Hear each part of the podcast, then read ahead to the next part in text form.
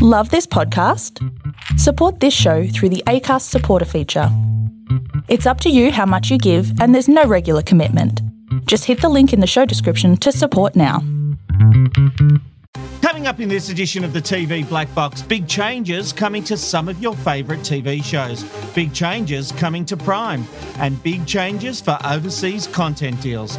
Welcome to the podcast where people in the TV industry get their news. This is TV Black Box, the podcast.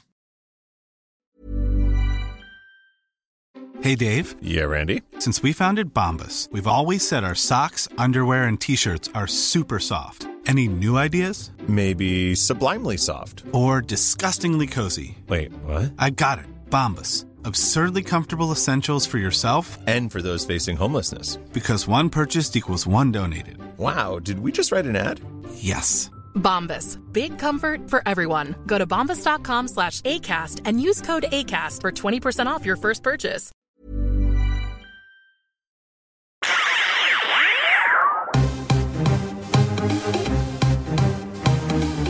This is TV Black Box, bringing you the inside goss from the TV industry. Well, we'll meet the panel in just a moment, but it was during this week in television history.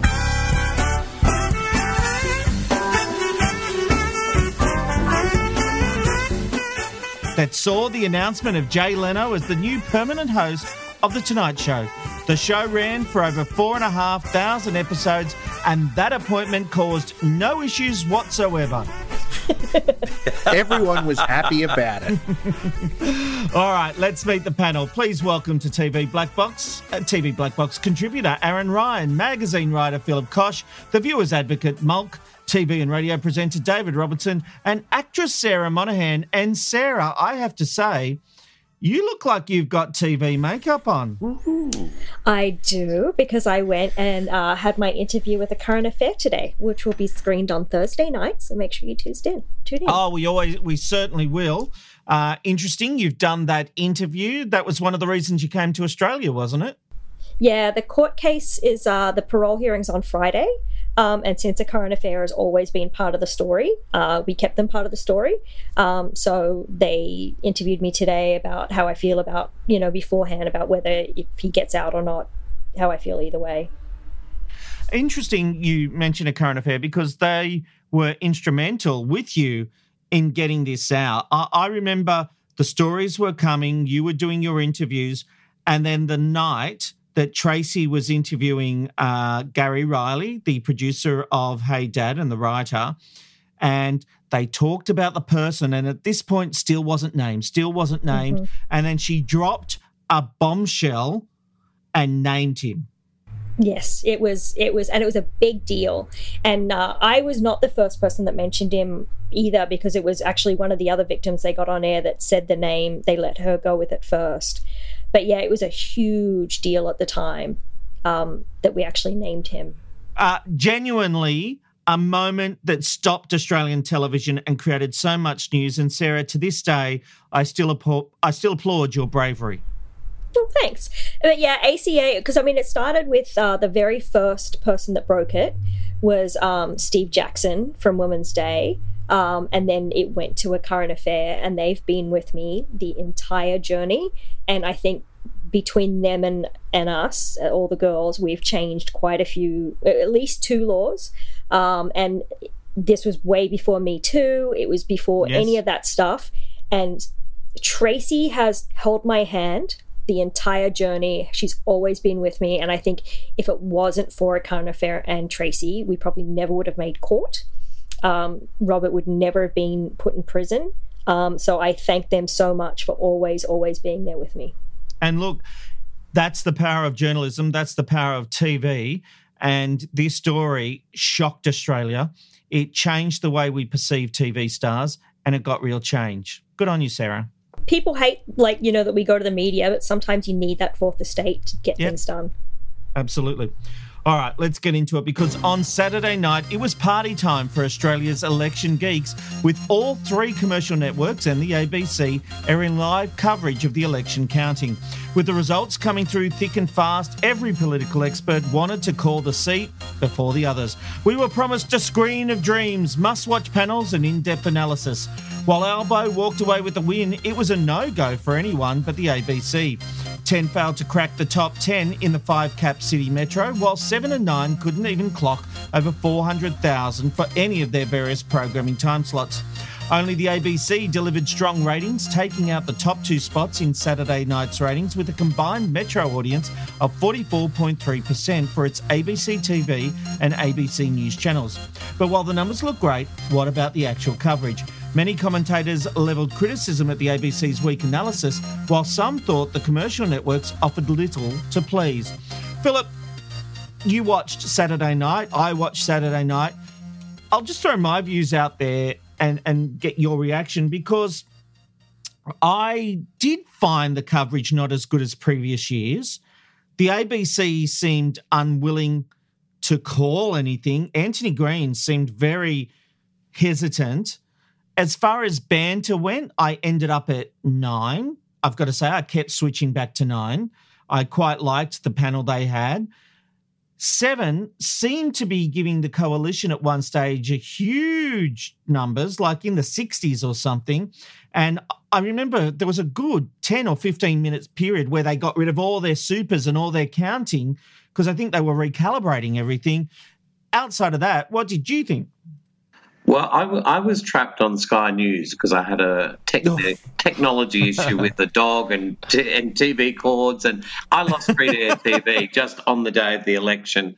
So uh, it, I just treated it as a science experiment, and look, it was every bit as horrible as what I expected.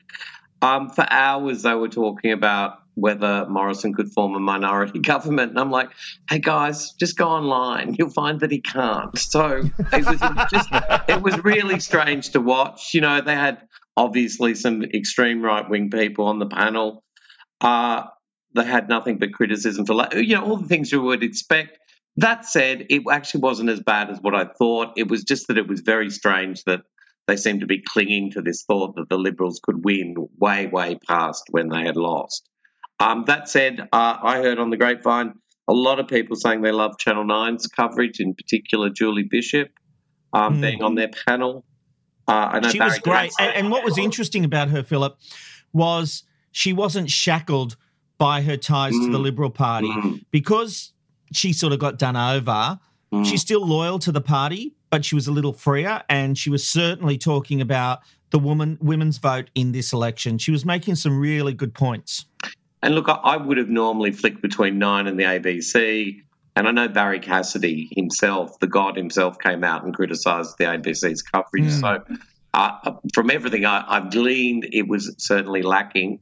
But yeah, no, um, Sky wasn't probably the best venue to watch it. Not at all. uh, I I doused myself in as much as I could get off all of them, and and had a good look around. I I was largely fixed to the ABC for you know the the bulk of it, and and would flick around to see what others were doing, particularly at, at key times. The ABC is damned if they do and damned if they don't. Like Anthony Green being uh, conservative in his you know calling of seats and those sorts of things, I think was completely reasonable because if he jumped up and said, "Oh, such and such has taken this seat," and then all of a sudden, as we saw in some of them, they're coming down to less than fifty votes, um, he would have been absolutely, you know, Yeah, but uh, for example, his own petard. it was obvious Frydenberg had lost his seat. Anthony didn't want to call it. He even had a bar on the computer calling it because Mm-hmm. he was wor- because uh, I agree, justifiably, he was worried about backlash. Oh, and particularly when it's the liberal, you know, the conservative politicians that are losing, given the current relationship that they have with the ABC, you don't need anyone else throwing call to bias. Generally speaking, all of the coverages were a complete shit show. Um, there were moments that were fine, and I think that uh, it speaks volumes that former politicians being brought onto those panels are the loosest of units, and I think that that made for some great election night coverage. Um, What didn't you like about nine or sevens? I, I my well, the screen of dreams. Honestly, made it look like they put Anthony Green's screen through a wash and it had shrunk about seventeen thousand inches. If you're going to have a screen of dreams, considering the, the nightly news has a bigger screen than what Mark dreams? Riley had. Yeah. You know, I mean, Um, their budget's better than that. And the graphics, honestly, particularly nine and seven, their devotion to these ludicrous, let's say farewell to such and such from their seats, seeing as now they don't have it. Seven were what bursting a bubble, and Channel Nine had the most convoluted robot playing a ukulele, I smashing. didn't mind it. I, it, it ju- I think it just cheapens uh, for all of the fun and games. It cheapens what is actually the end of some, for some people, their career. Um, and Yeah, it- but it- that's politics, and they made that point. What did yeah, you think no, of that's Tens? politics, but it's not. Let's make fun of it just on the way out by having a picture of them get smashed out of screen by a computer generated robot and ukulele. Mm, I don't it know. sounds That's like I would have life. enjoyed that. Um, tens. I had a bit of a look at tens. I can't Smallest say it desk pulled of me in, lot of and it looked very cramped. They were all squashed at the desk. Yeah, it was. They had four of them at most of the time, and um, uh, ho- what was the name of the the Liberal um, uh, coalition uh, senator? I think it was. It was on there. Hollie Hollie Hughes. I think. Oh, I, Hollie apologies. Hughes. I can't. She was not happy that Albo won. Let me tell you that. Um, when they crossed yeah, but to her that's to get. Well, that's good mate, TV. It, it did make for great TV because she just came across as quite upset about everything. um, yeah, look, 10 had the smallest desk. 10 clearly had the smallest budget. Um, other than that, it was who has the biggest desk. It really was a desk swinging night. Aaron, I know you watched it. What did you think? Thanks, Robbo. Yeah, I, I started off with seven because I was dying to know what the the screen of dreams was, and it, Promos worked. and it was a monitor. I mean, it was a monitor. I, I was expecting something s- majorly different. Otherwise, I did flick around. I, you know, I thought everyone was pretty standard. There was a panel. They dissected the results. They interviewed politicians and so on. But I understand why the ABC gets gets the most um, viewers because. Really, to watch election coverage, you have to be a certain kind of person. You know, you, you're really into your politics to sit there for, for eight hours. And if you do want to watch it for eight hours, you want the most, I guess, straight laced version would say, not not a breakfast TV kind of format. So if you wanted the you know the hard election coverage, I suppose people would turn to the ABC. Yeah, or you flick. Well, the Seven logo is officially going to go national with a rebrand in place for its regional assets, Prime and GWN. The news services in those regional locations will transition to Seven News in, in an effort to connect all viewers and customers nationally. It means the once Prime 7 and GWN 7 logos will simply become a Sole 7, the one that we all know and love. Aaron, you broke this story exclusively for TV Black Box. What more can you tell me about this rebranding? Well, pr- probably that you know it was a wise decision to fully rebrand rather than do a you know an NBN type scenario where everything is Channel Nine except for NBN News and sort of community type signposts and that.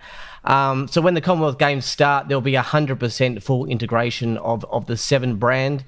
They've still got a couple of things to look through, um, like missing pro, uh, missing channels, sorry, um, and the programming schedule, and of course, what's going to happen to Duper Dog and, and Prime Possum. So I, I'd imagine they'd be on the way out, but um, I'll find out about that soon.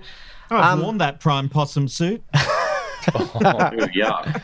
But I think these days, people in regional areas often just refer to them as Channel 7 now. I mean, that localization factor disappeared years ago. I mean, it, it's a copy of the hmm. Metro, apart from, you know, the 30 minute news bulletins in some areas. So, yeah. Um, but the only thing to remember is, you know, Seven are saying, well, they're national now. But do remember, Prime didn't cover three major areas, which are Tasmania, the Northern Territory, and most of regional South Australia. So they still need to purchase markets from Southern Cross to be truly national. But yeah, branding wise, they will be Channel 7 uh, in a few weeks. Yeah, look, it's interesting. My first job was at Prime in Wollongong and then Canberra back in 1993. Uh, Wow. and it's funny you talk 10. about having to make the NBN versions of all the promos because my very first job was in promos. And what we would do, we would get the feed of the Channel 7 promos, and there would be the promo and a base. And so you would use all the Channel 7 promo, and then right at the end, it would go 7.30 tonight on 7. But we would have to change it to 7.30 tonight on Prime because we had all these different takes from the same voiceover guy saying on Prime, on Prime, on Prime, on Prime, on Prime. and you would have to try and match the voiceover, the closest one you could get to the way the seven voiceover guy had read it for the seven promo and then add the on Prime tag. It was not an exact science, especially when they threw seven references in the middle of a promo. It was all fun and games, but I will miss the old Prime branding. I ended up with lots of jumpers from Prime TV back in the day. And uh, yeah, I have fond memories of. Were those promos cut on film, Rob? Is that how you had to get that? one inch? One inch. I was, was going to joke about one inch. They were they were actually cut on one inch. And Beautiful. the worst thing I ever did when I was on work experience or an internship at Prime, the first week they taught me to do tapes. The tape lady was away. I was threading the one inch machines. I was recording the commercial feeds. They taught me how to bulk erase the one inch tapes. And I accidentally recorded, uh, bulk erased an entire promo feed. So Prime had to pay a fair whack of money to get that satellite link opened up and get a whole refeed Wow. of the promos. And they still gave me a job. yeah. On Prime. Anyway. Sad times, but it makes sense in this day and age. All right, the Peacock is on the strut, and it seems everyone wants a piece. US film and studio giant NBC Universal is looking to sell its wares locally beyond any current deals in place when they finish up at the end of the year. NBCU has a massive catalogue of hits with shows including The Office, 30 Rock, and Downton Abbey. The SMH is reporting at least two local players, Foxtel and Seven, have already made offers that Nine could also be a contender. But will they be able to satisfy the Peacock's hunger? It's reported they're looking for upwards of $300 million for the deal. Robbo, it's hard to get content from the US now with all these streaming services going global and penetrating our local market. This is a deal people will want. If they're not going to launch a local streaming service, everyone's going to jump on this, but I would imagine Stan would be keenest of all because it needs content for its platform. Yeah, but that's the worry, isn't it, Rob? So they've said that uh, they would give their content to Australia, but then uh, if they decide to bring Peacock down here, they've got six months and then that's it, and they're going to rip up the deal and they'll they'll, they'll launch their own streaming site. Uh, yeah, absolutely. I think uh, Stan would benefit the most. They've got a lot of their a lot of their content up there at the moment as well, but. Three hundred million dollars. Shouldn't it be means tested? Like we can't afford that kind of money. It should be kind of what do you earn? What do you make? All right, we'll see if we should, you know, that, you know, charge them five million dollars or something like that. But I just don't. I, I don't know how that we then, especially free to air broadcasters, compete in a market where those kind of numbers are being thrown around. I don't. I don't know how that happens anymore. Um, and surely that number would have to come down for the local Australian market. Maybe we'll have to actually make our own TV shows again. No, that's too expensive, Sarah. Um, Yeah. As we can see by the $300, $300 million price tag. But but It's- we it's- are making our own shows, aren't we, Mulk? We are on on free to air TV. We're making our own shows, but we've got digital channels, the side multi channels to service, plus the streaming services like Stan, plus our catch up services like Seven Plus and um and and Nine Now. We are. I don't know that we're making them in the volume, certainly not in the quality that we used to. Uh, you're right. Some of that content is going straight to a streamer or being built for a streamer in its first instance. So, look, uh, by sheer numbers, we actually probably are making more than we used to. Um, the problem is that it's you know gated behind paywall here or service subscription service B over there. Um, I, I, think the, the reality is that for NBC Universal, who come with an extensive library, um, this is a streamer's dream. I think it's highly unlikely that we will see Peacock launch in Australia. Um, Seven would be absolutely crazy not to get it, whether they bulk up Seven Plus or they decide to finally engage in or develop their own streamer, um, because that's the missing piece of the puzzle for them. Well, they tried that though, didn't they, with Presto? And Oh, Presto God it just bless didn't Presto. work. Yeah, but there was many, many, many, many, many reasons why Presto was never going to work. Could it work now though? Do you think in such a Not in a you know, in a strong market? not in a twofer situation. I think you have to do your own standalone situation. Hmm. Hey, before we move on, I just have to go back to this because apparently it turns out there was some commentary about when I started in the TV industry. I've just seen our side chat. And when I mentioned I started at Prime in 1993, our producer Abby said, two years before I was born. Mulk said two years before most people were born. and then Sarah Monahan says, I lost my virginity in 1993. Sarah, I still hadn't. No, I'm joking. Yeah, but when Sarah says she lost it, she meant she put it down and couldn't find where she left it. No, that's not what I meant. Oh. It was in a Porsche, by the way. oh, hello. You certainly go out in style, don't you? Yeah, in Is a that where third world left it? country. Yeah, Oh, president's grandson. how do I So- segue to the next story? I Wait, do the it like president's this. grandson? Well, he was an ex-president. No, in Honduras, it was an ex-president, but the the airport was named after him. Bong bong. So hang on, hang on. Can we get this His clear? name is Bong Bong. Some guy took you to an airport named after his grandfather to No, no, the take your airport was in another city. The airport was in no. His grandfather had been the last honest president. He was very famous. The airport was named after him, and I dated the grandson, and that's where I lost my virginity to. Welcome to the TV Black Box casting couch. Tonight we're finding out how Sarah lost her virginity. Details coming up include. No, I'm not going to go. This is, this So is no many longer a safe place. I think the, I think the segue is after Sarah's ma- major shake-up in the back of a Porsche. There's another major major shake-up on the Masked Singer. Oh, Aaron, Ryan. Because nice. Aaron is right, because with a new season of The Masked Singer around the corner, it isn't only the identity of the performers that have people guessing. Half of the judging panel for the past two seasons have announced their departure, with no replacements yet made public.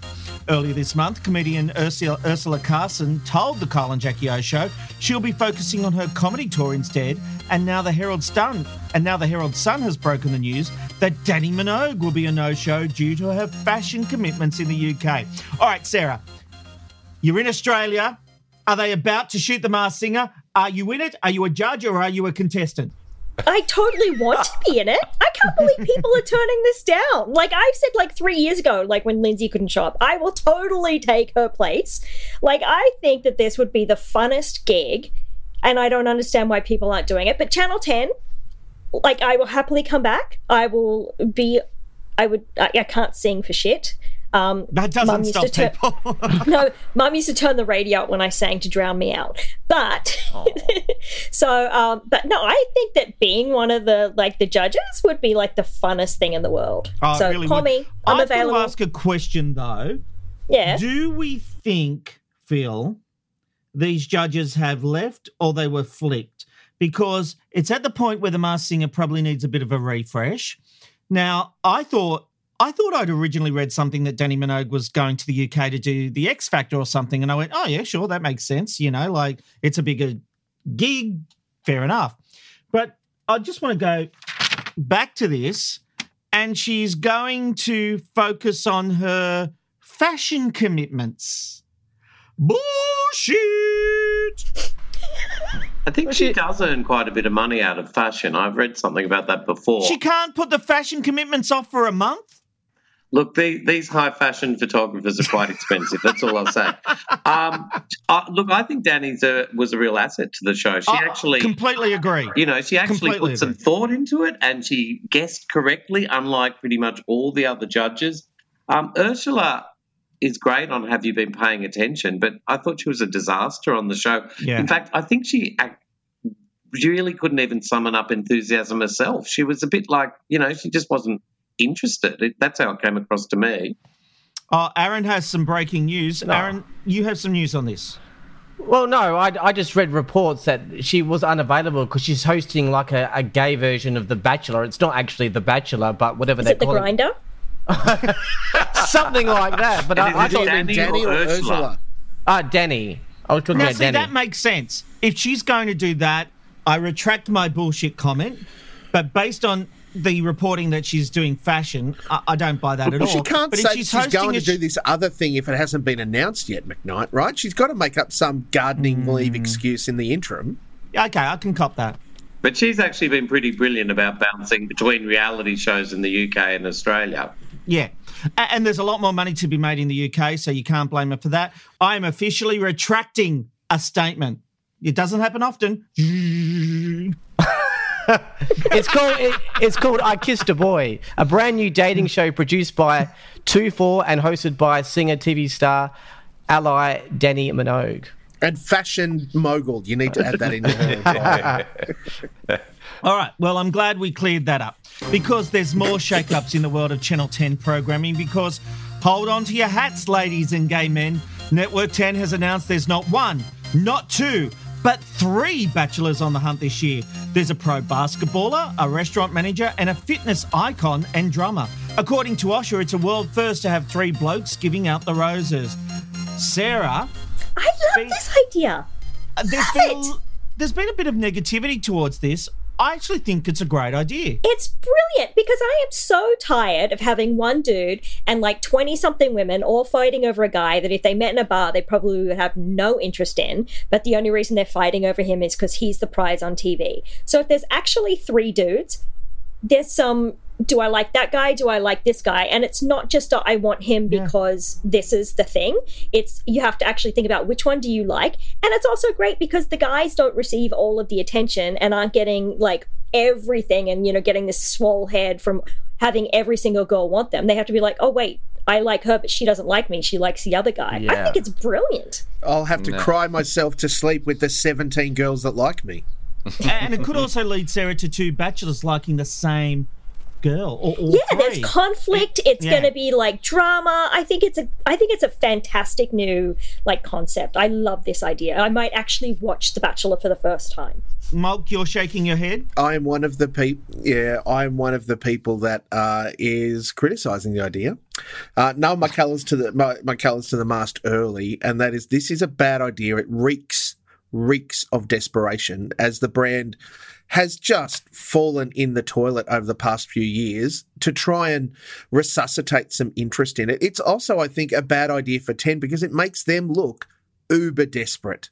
But they to- are. to- This brand was dead. If it doesn't work this year, they lose a Mate, major it was franchise. three years ago. I- I like, agree. Just throwing three guys at it to say this will spice things up. I actually Mulk, reckon they opened the cupboard and there were cobwebs. They had nothing to replace it. But th- this is this is our challenge, right? We love ten. We want to see them succeed. This is not going to help them succeed. Robbo, one of the criticisms came from Angie Kent, who was upset that there was a lack of diversity with the three men chosen, that they were all cis people. Now, I had I've heard this term cis CIS around quite a bit, and I had to Google it today. How, really, Rob? How did you're that go? old rob Uh, well, it was interesting because I always thought it was a it was an insult, but it it it, it just means you identify with the gender you were born with, and I don't know why that's such a bad thing that people are throwing. Uh, oh, you're so cis. Well, I'm Because, sorry. uh, no one's saying that you're so cis. It's more the acknowledgement that you can be a separate gender sexually to the gender that of the, yeah, the but why bits do you, that you have. why does it need mentioning? Why need to say three cis males? I, I don't understand. I understand think the that. suggestion is that they thought there should be a trans bachelor, a non-white bachelor, a gay bachelor, all, All thrown into the mix. Bisexual Can we- bachelor. can we actually just talk seriously for a moment? Okay, because let's put progressive agendas to the side and talk about the business of TV. All right. The simple fact is, there was diversity last year with The Bachelor and Bachelorette. It did nothing for the ratings. So you're an executive. What do you do, Philip? Do you try the diversity roll of the dice again? Or do you try a tack like this with, yes, white men? And I understand the problems with that. I just don't know why we need to term it in such things as cis. But the simple fact is, if you're trying to get a broad audience and you've tried diversity and it didn't work, what are you going to do? Well, you're not going to try it again, that's for sure. Uh, you know, I think the you know it's not it's not an old story. The loudest voices are always on the internet, and they're usually you know more progressive or radical than most of the people watching those TV shows. Mm. Um, you know, when I was in magazines, we loved The Bachelor and The Bachelorette because it sold a dream, it sold a fairy tale. Yes, it's cheesy and it's bullshit, and we all know all of it's fake. Blah blah blah. But it's not real. But it did sell a fairy tale, and that was whatever version of a man falling in love with a woman was, and that's that does represent the bulk of the community and the bulk of people watching free to air TV.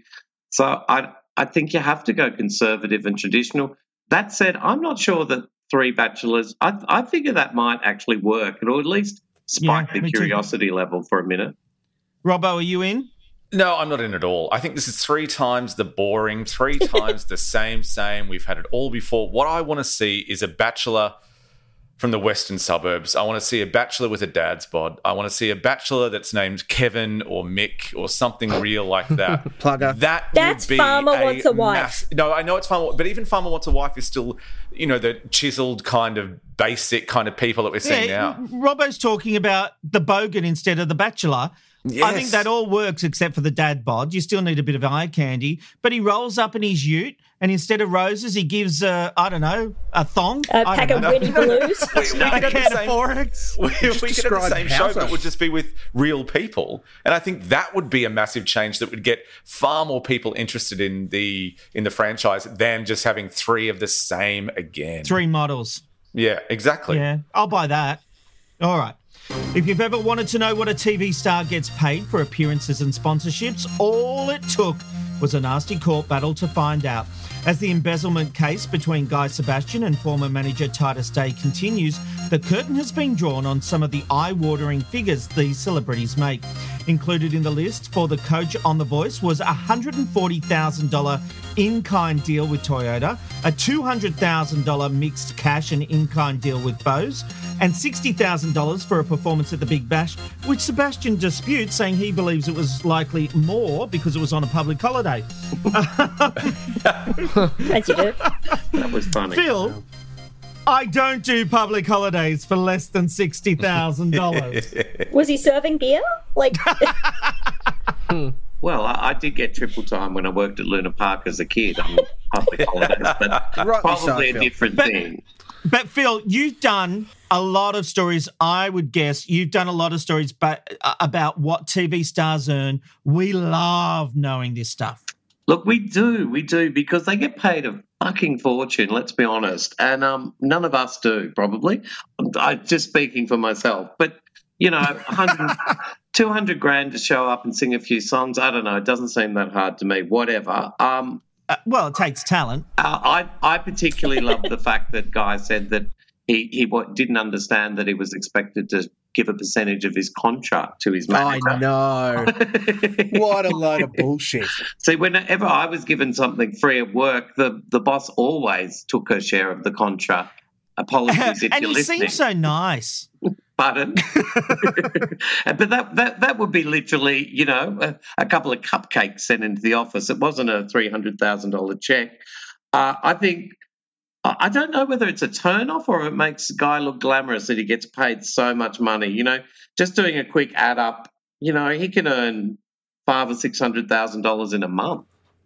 That's a lot That's of pretty money. great, That's isn't it? amazing. My only concern, and it's not outlined uh, in this, if those fees that Guy Sebastian gets are they just his fee, or is that Guy and his band's fee that he then has to dish out to his, um, you know, the people, guitarist, bass player, drummer, singers that that perform with him? I think that Um, would just be his fees because they're breaking it down as what he gets from. I understand the contra ones, yes, but but uh, just unsure about the the performances. That said, even still, sixty thousand dollars split between six people is still a buttload of money, and there's no way they were going sixths in that. To you know, the drummer gets ten grand and guy gets ten grand. To be honest, Um, I would I would guess that that was Sebastian's figure by himself, sixty grand. Yeah, I think that would be oh, his appearance. Super fee. likely. And holy crap, kids, stay in school or get out and win Australian. No, get Idol. out of They're- school, they're the- go to a singing teacher. They're your options. And they, these the deals are always done. The manager gets a cut of that percentage, not on 20%. which happens in I'm- America sometimes. absolutely with you, Philip, too. Absolutely gobsmacked that he thought he didn't owe his manager anything for contra deals. What a load of rubbish. Yeah, We're not talking a slab of beer. You're talking like a hundred No, fifty thousand two dollars. hundred thousand dollars for Bose. Shit! If I was his manager, I'd want my forty grand. I want to be his manager. Hey, Robbo, you used to get these kind of deals when you were on mm. Studio 10. How does the other Yeah. half live? oh, it's just The ABC. Yeah. Oh, the payments. I, I, I'd, I'd show you around the house, but it's just too big. It would take too long. Well, all right. A big change of pace now because it was a sad week for TV lovers this week with the passing of journalist Caroline Jones and presenter Erin Jane Plummer. Caroline Jones is best known for her work at the ABC on Four Corners and Australian Story and the search for meaning on Radio National. In 2013, she received a Walkley Award for outstanding contribution to journalism. Erin Jane Plummer was a presenter for Aerobics Ozstyle for six years and most recently is known for hosting advertorials on Studio 10 and TVSN. The sad news was announced by hosts Sarah Harris and Angela Bishop. Erin was 42 years old and leaves behind her husband and three daughters. Um, Robbo, I'm sure you ran into Erin Jane uh, in the hallways at Studio 10 when she was filming advertorials. I worked with her at the morning show and Studio 10. Uh, I was doing advertorials at the at the morning show at one point, and she was amazing. She was just fantastic and always fun to be around. Great smile, professional attitude. I was genuinely shocked when I heard this news. Me too. And this woman had no ego. There, there, there are some advertorial people who who have an ego, but this woman was lovely. Whenever you saw her in Mm. makeup or in the hallway or in the studio, just really, really sweet. I was shocked. She was only forty two, as you mentioned yeah. there, Rob. When I got that Uh, message on the weekend, Yeah. um, it, it, I, it was just one of those ones you go, what? Yeah, it can't be true. This this must be a, a joke or something or a mistake. Um, but just a really lovely, lovely lady, and she leaves behind a, a young family. It's very, very sad. Really, really sad. One other thing, Robbo, is that the stories around her death have been huge traffic drivers for the news websites. I got told it's one of the biggest stories out there at the moment. And a lot of that is because of Aerobics Oz Style, which she obviously was on and a big part of. And that's why you're seeing, even today, there were follow up stories because I think TV executives wouldn't have known how big this lady was. And yet, when she dies, so many people are reading about her because they all fondly remember her from her days at Aerobics Oz Style. People forget how much of an impact that show had. That it was an absolutely huge show. I think the other thing is because she did work across all networks, she's one of those faces that you would have seen in the background. Uh, of you know Mm. in the lounge room or in the office or any- anything like that i think that will also spur people to try and find out what happened because you see this face come up and you see death at 42 and you're going to click on that because you're going Yeah. to want to find out how do i know this lady oh my god she was on aerobics Oz Style oh where, where else do i know her oh yes on the morning shows and 42 it, it's unfortunately it's got all the all the hallmarks of good clickbait for that um which this is a completely different conversation to have which is sad but uh that would be the thing it'll be this face that we've seen a million times before and just can't put it down as to why we know it so we'll Yeah. click on it And Caroline Jones, what a trailblazer. I, absolutely incredible, Rob. I mean, at at one point when Caroline Jones uh, was given the the role to host uh, Four Corners, national media headlines: "The girl that would host Four Corners." Like, it- she, she was a woman, a- an accomplished journalist. The girl, my goodness gracious. Um, Caroline made absolutely no secret of her desire to support and encourage women in media across the nation, uh, and I think uh, testament to the fact that she did that and absolutely cared and engaged in a whole bunch of women's careers was Catherine Murphy's, um, uh, you know, kind of glorious and very sad anecdote. She read out the last email that Caroline Jones sent to her, uh, uh, just you know, sort of a, only a few weeks ago, and it it was beautiful and caring and absolutely fiery right to the end. And and Murphy could barely hold back the tears. Caroline Jones made a real impact. She was the front of Australian Story for years um, and has just done a phenomenal job in both being in front of the camera, long past what many execs would have considered her use by date, uh, as well as encouraging other uh, ladies in journalism to just push on and do their absolute best. And many of them now look to her um, as a mentor lost. Mm. Philip, you're actually writing the tribute for uh, Caroline in the in New Idea, a woman's New idea Day. in this instance. New idea. Rob. Um, Um, it what uh, were you a big fan of hers?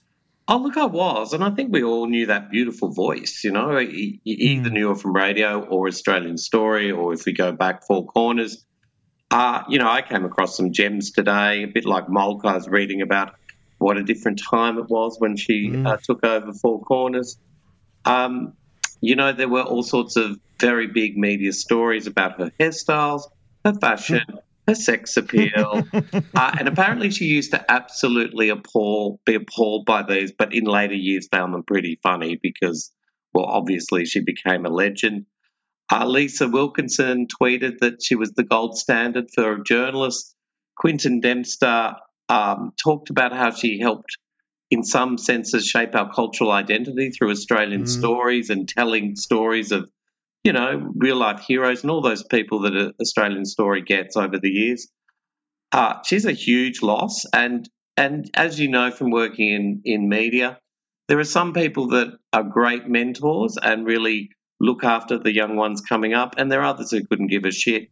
Well, she yeah. always gave a shit, and she went out of her way to help people, uh, particularly women. And yeah, I'm I'm really sad that the, the world has lost Caroline Jones.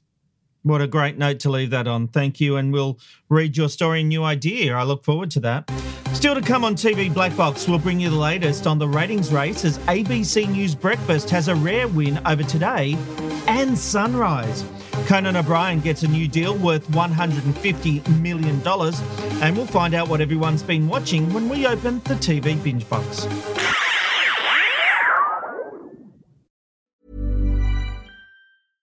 Hiring for your small business? If you're not looking for professionals on LinkedIn, you're looking in the wrong place. That's like looking for your car keys in a fish tank.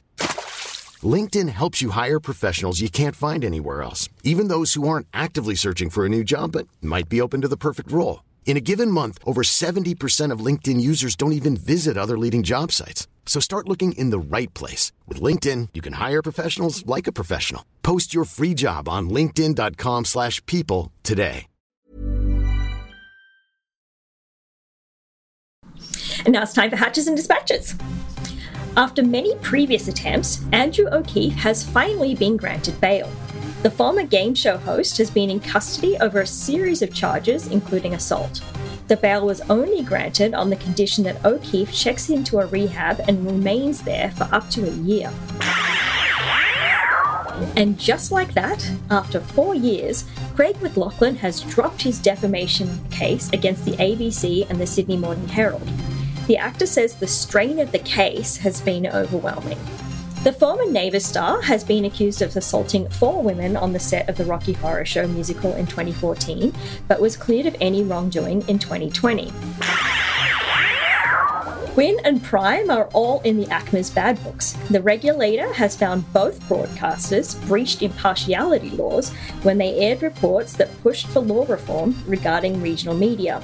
Both broadcasts encourage viewers to sign an online petition to help the cause.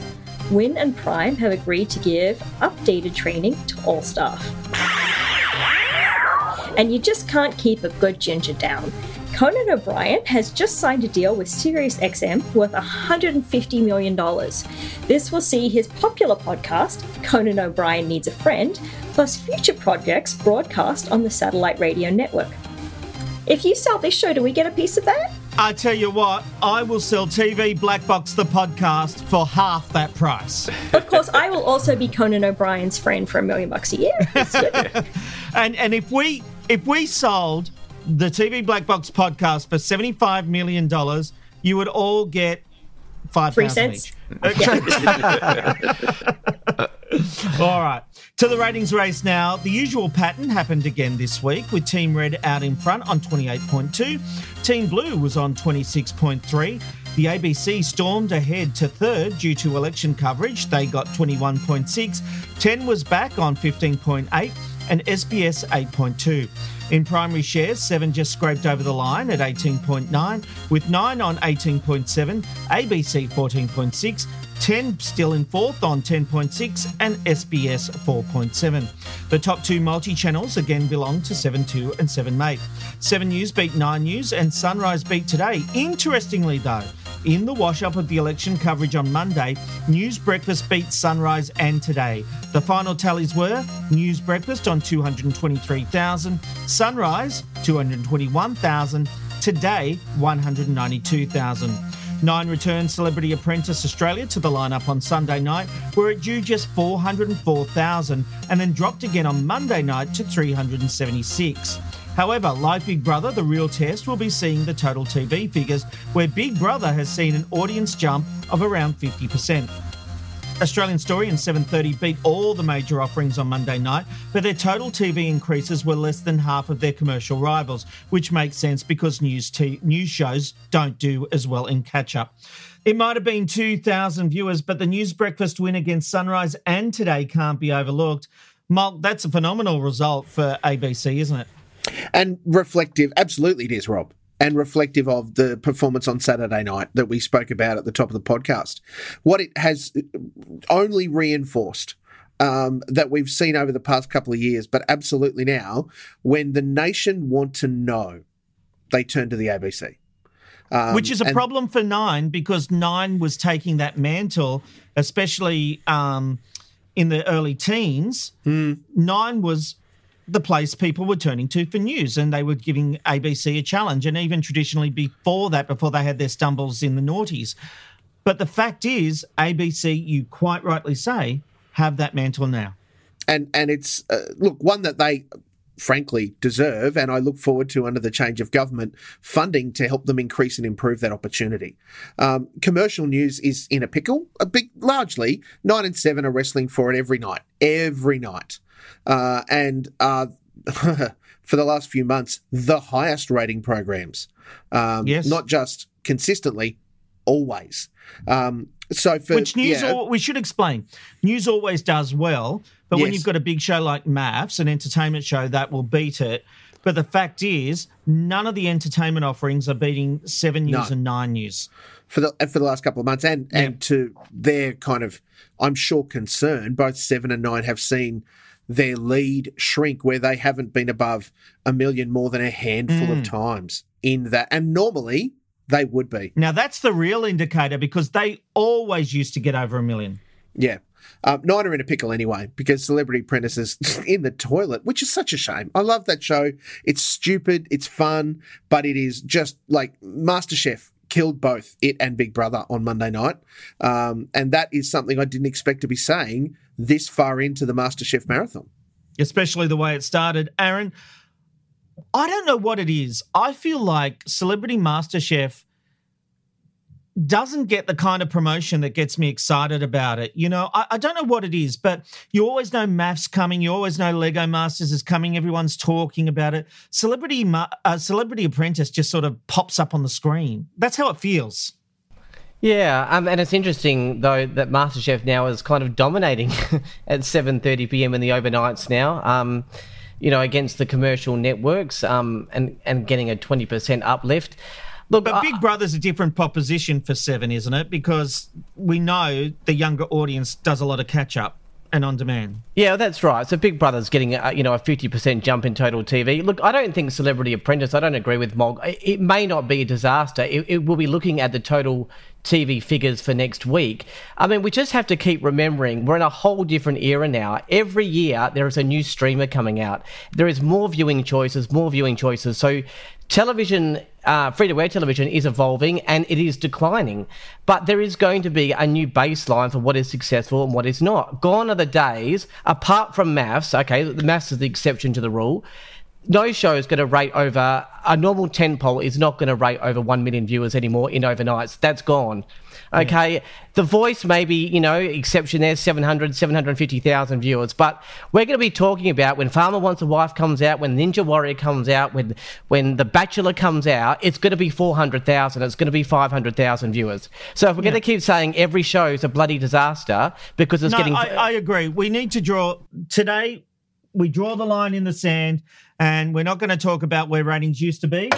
Judge Rob has put his verdict down, Well, so we just have to accept TV shows are where they are, and that is yeah. that is So- how it is. sometimes just comparing them with each other. So obviously, if one show comes out and it's seven hundred thousand, and another show comes out and it's five hundred thousand, another one comes out and it's two hundred fifty thousand, well, then you could say the two hundred fifty thousand, unless it's a huge catch up, is didn't didn't rate well. But if every show's rating somewhere between 400 and 550. I mean, I I noticed in, you know, like as another example, in, in Malt's ratings report this, this morning, Million Dollar Murders premieres to 202,000 viewers, and Malt says it's a, it's a reasonable audience. Um, yet, would I lie to you, which was getting over 300,000, um, was tanking. And like FBI Most Wanted last night had a, had a bigger audience than Million Dollar Murders on Channel 10, yet it was deemed to be a small number of viewers. So, I All right, mean, Mark, it- it's, We've it's- entered the ring. Round one. Retort. I, I think that ratings. I got a sound are- effect for everything. It's just the same sound effect. I know it's the two. I, I think that ratings are far more nuanced than we're going to be allowed to discuss here. Um, yes, I agree. Numbers are shrinking. Yes, I agree. What is a success is different this year to last year. The prime example, if we want to take even just Sunday night, Celebrity Apprentice premiered to 400 and something thousand. It was 47% down on last year's premiere that pulled 740 something thousand viewers. Um, So is that the kind of analysis you're using in your ratings post? Because you Yep. you know, Aaron makes the point one show that did a little bit more was determined by you to not be a success, but another one that did lower is. Are you basing that on the competition? Yep. What what's you thinking? Well, it has to be based on the things that it's up against in the time slot. For Million Dollar Murders to do reasonable at 200 odd thousand viewers, it's up against Have You Been Paying Attention, which absolutely spanked almost everything else. Um, so, you know, to come second at, in, at, with 200,000 viewers up against something that's pulling 600,000 viewers at nine o'clock at night, that's not bad. Um, it's not great, but it's not bad. At 7.30, it's a whole different ball game. You know, it is it is you can't compare what comes in post that primetime slot with something that runs at prime time. So it's it's a little bit all over the shop. The the the challenge I think that we need to consider is that if above 400,000 is deemed to be okay, then both Celebrity Apprentice and Big Brother tanked on Monday night. Because they both came in at under 400k. Yeah, but that's that's obviously determining that four hundred thousand is is tanking. So if everyone's getting four hundred thousand, Well, no, no, that was the that was the number that you said just before.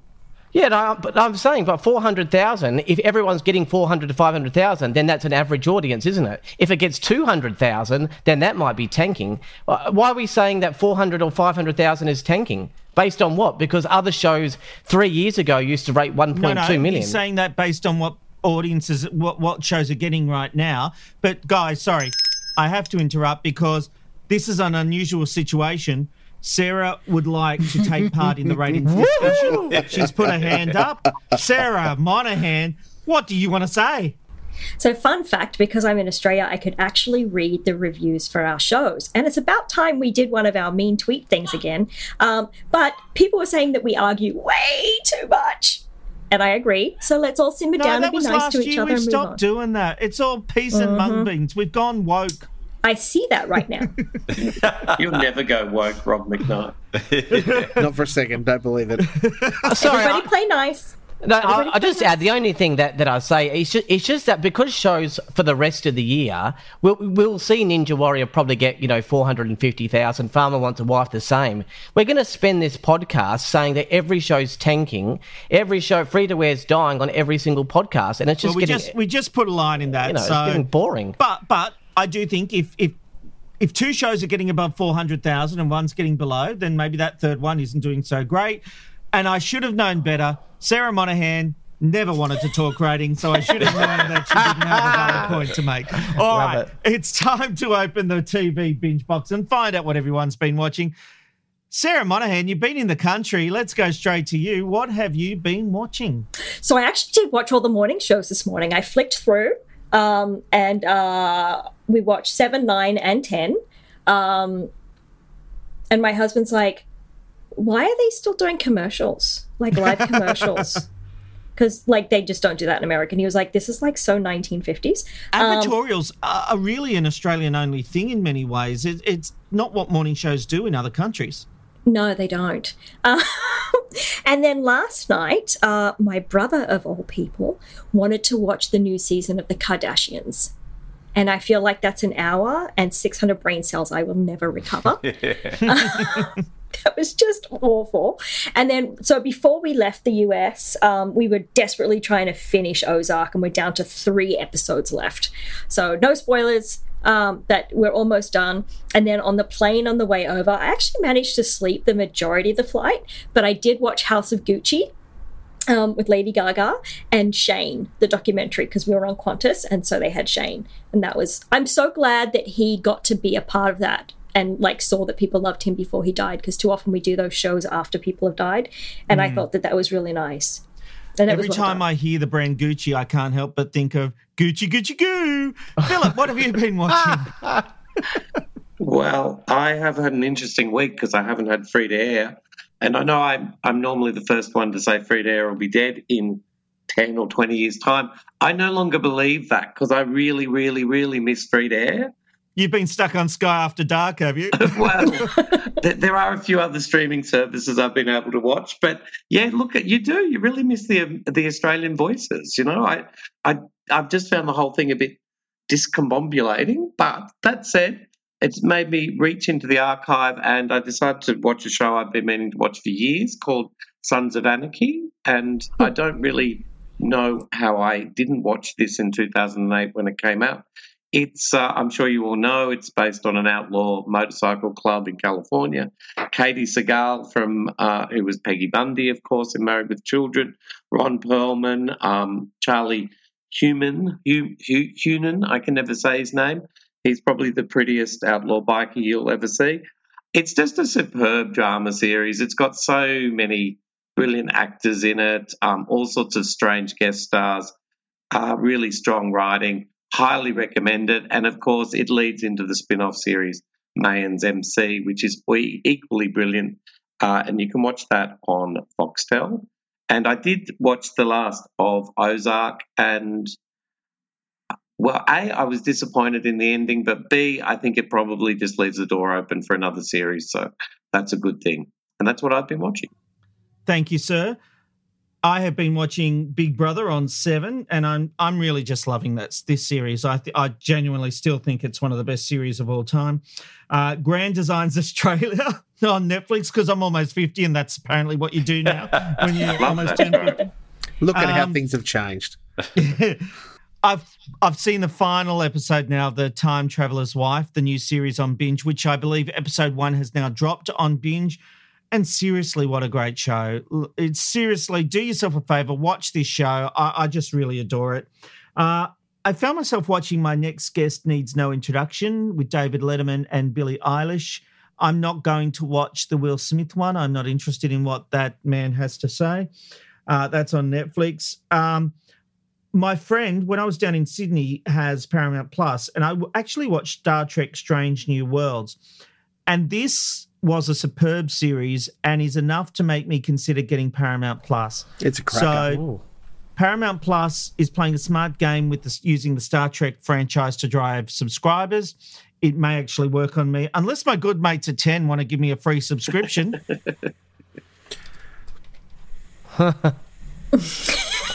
Crickets.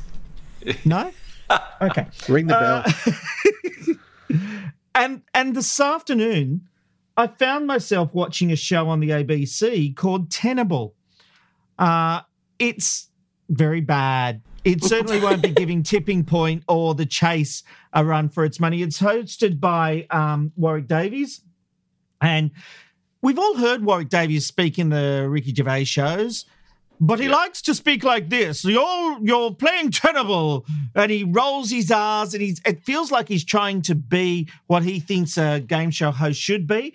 And the conceit of it is that basically it's almost like Family Feud, where there are ten things. Uh, you know, it might be the ten films Leo, Leonardo DiCaprio did in between 2000 and 2010, and you've got to try and list them and. It, and it's like a period. It's terrible.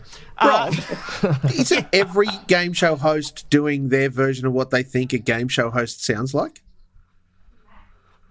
Hmm. How's that for an existential question? It's very deep. Um, I tell you what, I want to have a go at hosting Tipping Point. I love that game. Oh, I Eh, love that show. Love that game. I'm a bit of a fan What a too. pointless show. Oh, I no, love it. I love it. And it, the gambler in me is it going to tip over? Which one do you go down? Oh, um, I love that show. oh I'd love The to be UK guy that hosts it has no personality. Well, that's why I'd be perfect. Oh, hang on, you don't watch it enough, Malk. Sometimes that guy has obviously had a massive night. the night before. and it's shown. yes. And he gives everyone a kiss. I'm not keen on that. He's very touchy. Uh, anyway, not saying anything. I'll cut that out. Uh, Aaron, what have you been watching? Well, I watched a series called Cake. Let me tell you all about that. Oh. Is it no, no, no, I, I didn't watch that show. I'm never going to watch it. But um, let me Aaron, add. but you don't understand. Oh, You'll see two briefcases, and one of them will be cake. Ding ding ding ding ding ding But ding. is it cake? Yeah, no, not watching that. Um, Philip, I just wanted to say I he's don't actually. think you understand the show. Oh yeah, I don't. Um, Very complex. I'm listening. Philip, Philip's been watching one of my, fa- which is my favourite show of all time, Sons of Anarchy. Yeah, it's a great series, um, and I'm sure you'll enjoy it. It, it literally is my favourite show. Now, um, what I've been watching is, I'm a bit annoyed at Channel Nine, but this is going to be a backhanded com- um, compliment coming, so don't worry. So, Celebrity Apprentice. Now, I, d- I don't know why they brought it back last year. It never used to rate well. I don't think it's a multiple night show. It's not my cup of tea. But Matthew Simmons wrote a, a positive piece on Celeb Apprentice um, for TV Black Box, and I also interviewed one of the the celebs. So I thought, well, you know, I better watch a few episodes so I know what I'm talking about. So I watched episode one. It was bitchy, but but they raised over six hundred thousand dollars for charity. Then episode two. Um, was was it like a disaster episode where everyone failed? And then episode three, I was like literally crying um, about the wellness re- re- retreat episode, and episode four was great. It's so addictive um, that the only reason I'm not liking nine now is because I have to add an extra three to four hours a week of TV. That's the problem. yeah, it's actually really good. So there you go. That was a backhanded compliment to, to Nine. Um, I also watched Million Dollar Murders um, on Nine. I, I, I just don't know why people find, and, I- and I do too, you know, murders and all that so fascinating. Uh, you know, obviously they do because, you know, I can Rob's- recommend a podcast. is, is it called Monsters Who Murder for Ring the yeah, and it's, bell. it's aba- available as a video now too. Ding, ding, ding, ding, ding. But yeah, it, it is quite. Oh my it- god, everyone's giving me the bell. It is quite interesting. Um, and of course, Big Brother, loving their housemates, just enjoying the show, obviously chatting to the housemates after they get evicted. And it's really interesting, you know, like, obviously, you obviously don't see everything on the show because they're putting through an hour, you know, an hour's of content for 24 hours or sometimes even more. So when the housemates are telling you about all of this stuff, you're thinking, you never saw that. They're saying, I had a huge connection. I'm best friends with so and so. And you just don't see that on screen at all. So because yeah, it's not Big Brother, it's the reality version, the dramatized version of Big Brother, and that is the difference there, where the producers are choosing their narratives and the like. But I still like it. And hmm. Aaron, those interviews have been great. The stuff I'm learning from the contestants. If you're a Big Brother fan, those interviews are you get so much out of them. Good job, mate. Thank you. No, no, it, it's been good and learning a bit more. So, yeah, you find out a bit more, and then when you watch the next episode, it's like, oh, yeah, I can sort of see this connection now, and you start looking for things. So it's good. All right, Robbo, what have you been watching? Well, I've got to admit, I've been really into the election. So, a lot of election coverage across the networks, plus on Twitter as well. So, I've just been filling those in with uh, a little bit of Modern Family still and a bit of 30 Rock. That's for me. I do the same kind of thing, mate. Go to sleep watching uh, Yes. Big Bang Theory. I have now gotten to the final episode, and I realize I don't like the storyline in the last season where um, uh, Sheldon Spoilers, and Rob. Amy. Spoilers, So- Rob. Well, Ended about 20 years ago. good ago. point. Good point. No, No, Rob has a spoilers. Monk's pro- being uh, a smart policy. ass, but I cop it. Psycho. I cop it. And speaking of pain in the ass, Monk. Oh no, no one else called him that. Uh, Monk, what have you been watching? Hi, Rob. Uh, Love you. I, I finished off Halo on Paramount Plus and, and just so angry. I'm so angry about what they did with that show. It could have been so much more. Um, I've also finished Outer Range on Prime Video, the Josh Brolin Western sci fi uh, story. Damn. That was some good stuff. I really hope we get a season two out of that. Uh, finished Moon Knight on Disney Plus, and what, thought that was a what wonderful. is that?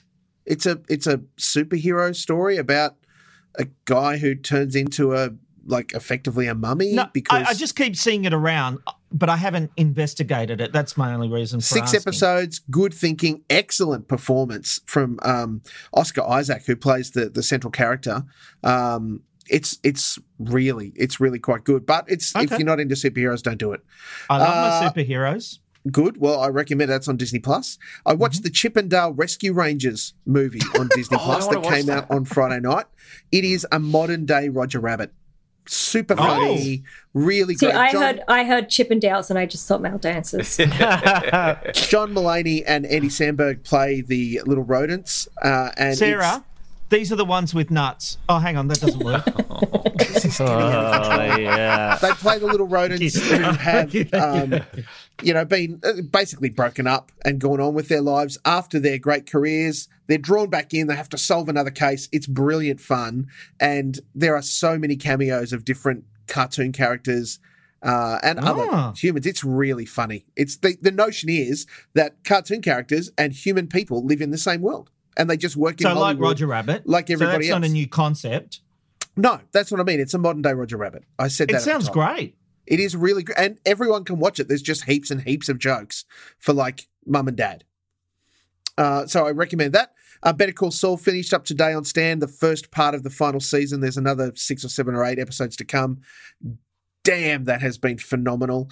Uh, the two quick ones that I want to deliver as my absolute tippity top tips. Super pumped. The Battle for Uber, starring Joseph Gordon-Levitt on Paramount Oh, Plus. yeah, that looks good. completely bingeable. Just back to back to back to back. So engaging a great story. It's written by the same guys that write billions.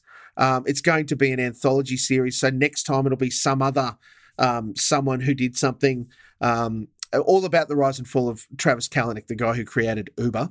Uh, that was really really good the thing that i know just about everybody will want to ru- rush off and watch the same people that made Love on the Spectrum that aired here uh, for two seasons on the ABC have made a US version. Uh, and I have What's watched. that on? Because I saw that pop up somewhere. It's on Netflix. The US version is on Netflix, as, as now are the first two ABC series are on Netflix as well. So much heart, so much generosity, um, and so much just life that these people that are on varying points of the spectrum live to see them want to search for love, let alone their actual search take place, is heartwarming. I am a big softie. I cried at least four times. It's just excellent television. So, Love on the Mate, Spectrum, the US version on Netflix. Those producers could have saved their money and just filmed TV black box recording. Yeah, except that there's many, many, many, many unkind things I say right There's there. no love on this on this. I was making a joke that we're all on the hmm. spectrum. I'll cut that out because that dropped like an anvil. That's everything I've been watching, Rob. Thank you, Mark. And that brings us to the end of TV Black Box. Don't forget, for all the latest news on what's happening in the industry, go where people in the TV industry get their news, and that's tvblackbox.com.au. Philip Kosh, you can see his work this week in New Idea, his tribute to Caroline Jones. Sarah Monahan will be on your screens on A Current Affair on Thursday night. Robbo, Aaron, and Mulk, and myself, well, you won't find us anywhere. You'll find us on Twitter, maybe. Have a great week, everyone. We'll see you next week, right here on TV Black Box.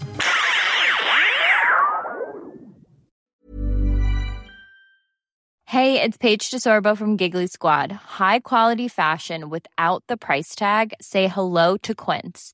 I'm snagging high-end essentials like cozy cashmere sweaters, sleek leather jackets, fine jewelry, and so much more. With Quince being 50 to 80% less than similar brands. And they partner with factories that prioritize safe, ethical, and responsible manufacturing. I love that. Luxury quality within reach. Go to quince.com slash style to get free shipping and 365 day returns on your next order. Quince.com slash style.